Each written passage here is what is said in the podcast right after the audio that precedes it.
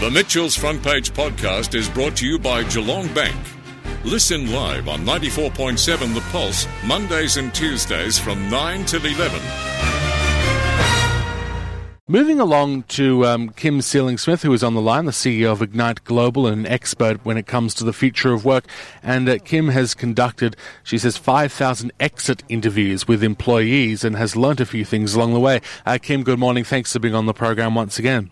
Good morning, Mitchell. So, for the people out there that don't know, what is an exit interview and what sorts of things are discussed?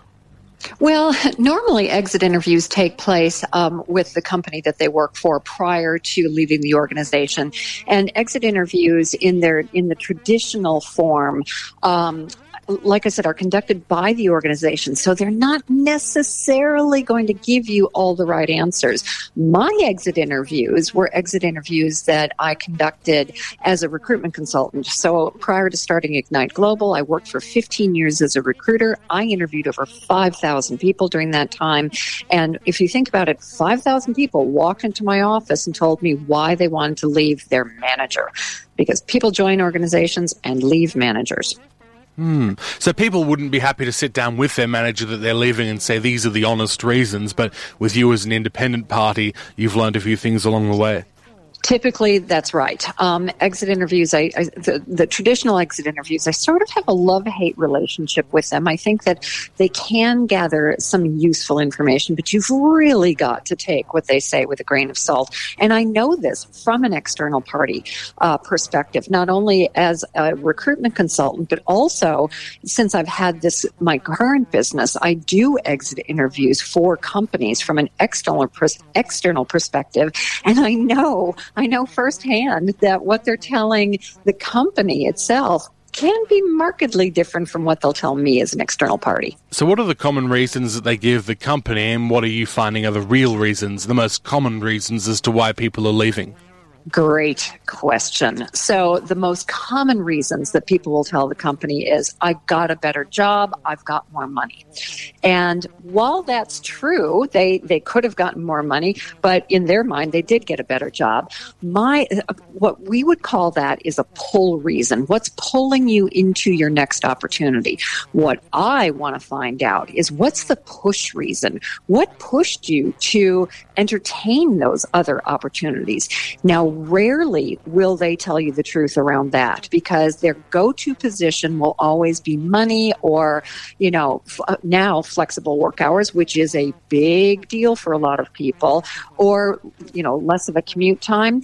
But what my research shows is that typically the issues that they're having, the reasons why they're looking for another role actually fall into nine different categories that have very little to do with pay and benefits and have, have a lot to do with how they how they feel about what the company does, the type of impact that the company makes on the planet, how they feel about the company's values, and whether their managers, their senior leadership, actually act in congruent, uh, in congruent, in a congruent manner with those values.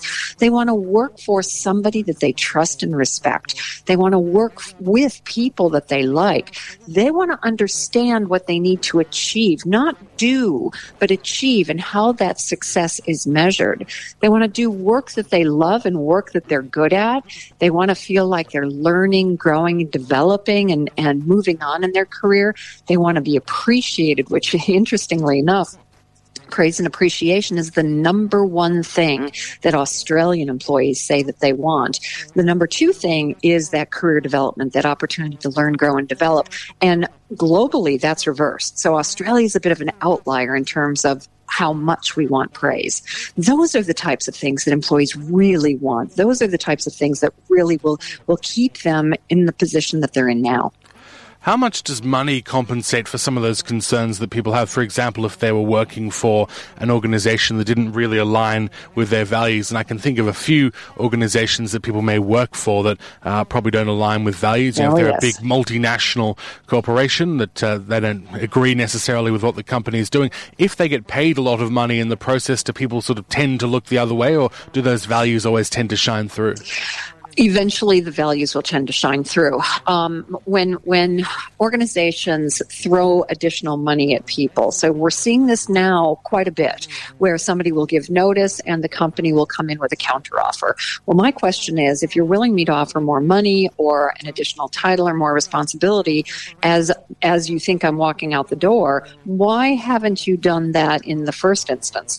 So that typically has about a six to maybe 18 month runway. So people will suck it up and put up with things that they're not happy with for six to at the most 18 months. But overall, the values and those intrinsic motivators will always run, always, you know, come to the forefront.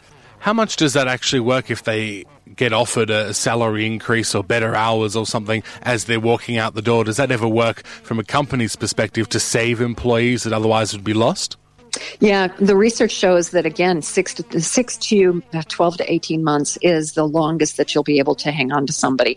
And then you you you know you add in a layer of mistrust. If you're willing to do that as somebody's walking out the door, why the heck weren't you willing to do that before? Didn't you see the value that I was providing? Didn't you understand what I wanted to do? Why am I being offered this now? Why haven't we had these conversations before? So there's an automatic um, degree of trust that goes away as a result of offering counteroffers. I'm not a huge fan of counteroffers. I'm a huge fan of understanding what your employees really want and then either meeting those expectations or managing them if you can't. And, you know, let's face it, we can't be all things to all people. We're not going to be able to meet everybody's expectations, but we need to have open, honest conversations. And what I like to call these, you know, these conversations around the nine currencies of choice, I like to call them stay interviews. I would rather sit down and talk to your staff, talk to my staff around what they need to be fully motivated, to perform at their best, to be happy in their role, and to be completely satisfied so they don't entertain other ideas. I want to talk to them regularly about those things so that I don't have to worry about losing them. I don't have to scramble and I don't have to come back with a counteroffer that we know won't be a long term fix. You say that people join organizations and leave managers.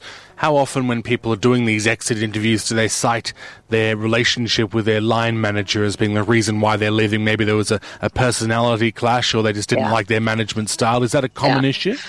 A very common issue, extremely common issue. And rarely will the company themselves get that information.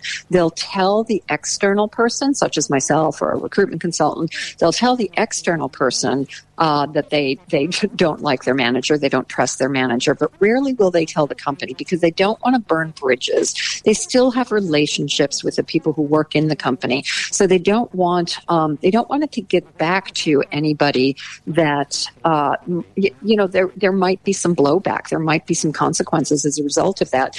But if an external party asks that question, typically they will tell you the right answer.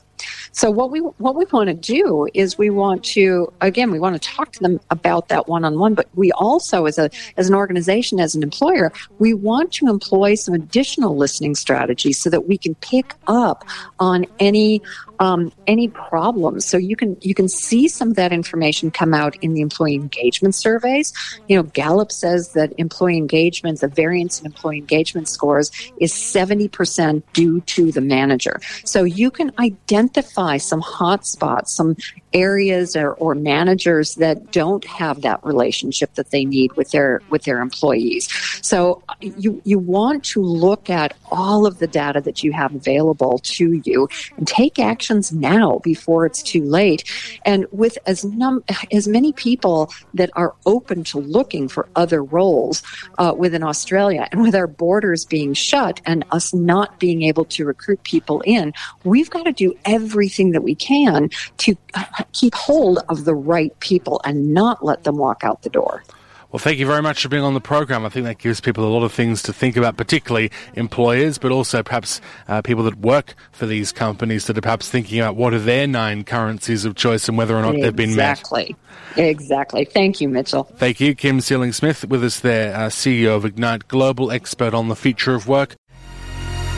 The Mitchell's Front Page podcast is brought to you by Geelong Bank Listen live on 94.7 The Pulse, Mondays and Tuesdays from 9 till 11. Or search for Mitchell's Front Page on Facebook, Twitter, Instagram, or wherever you get your podcasts.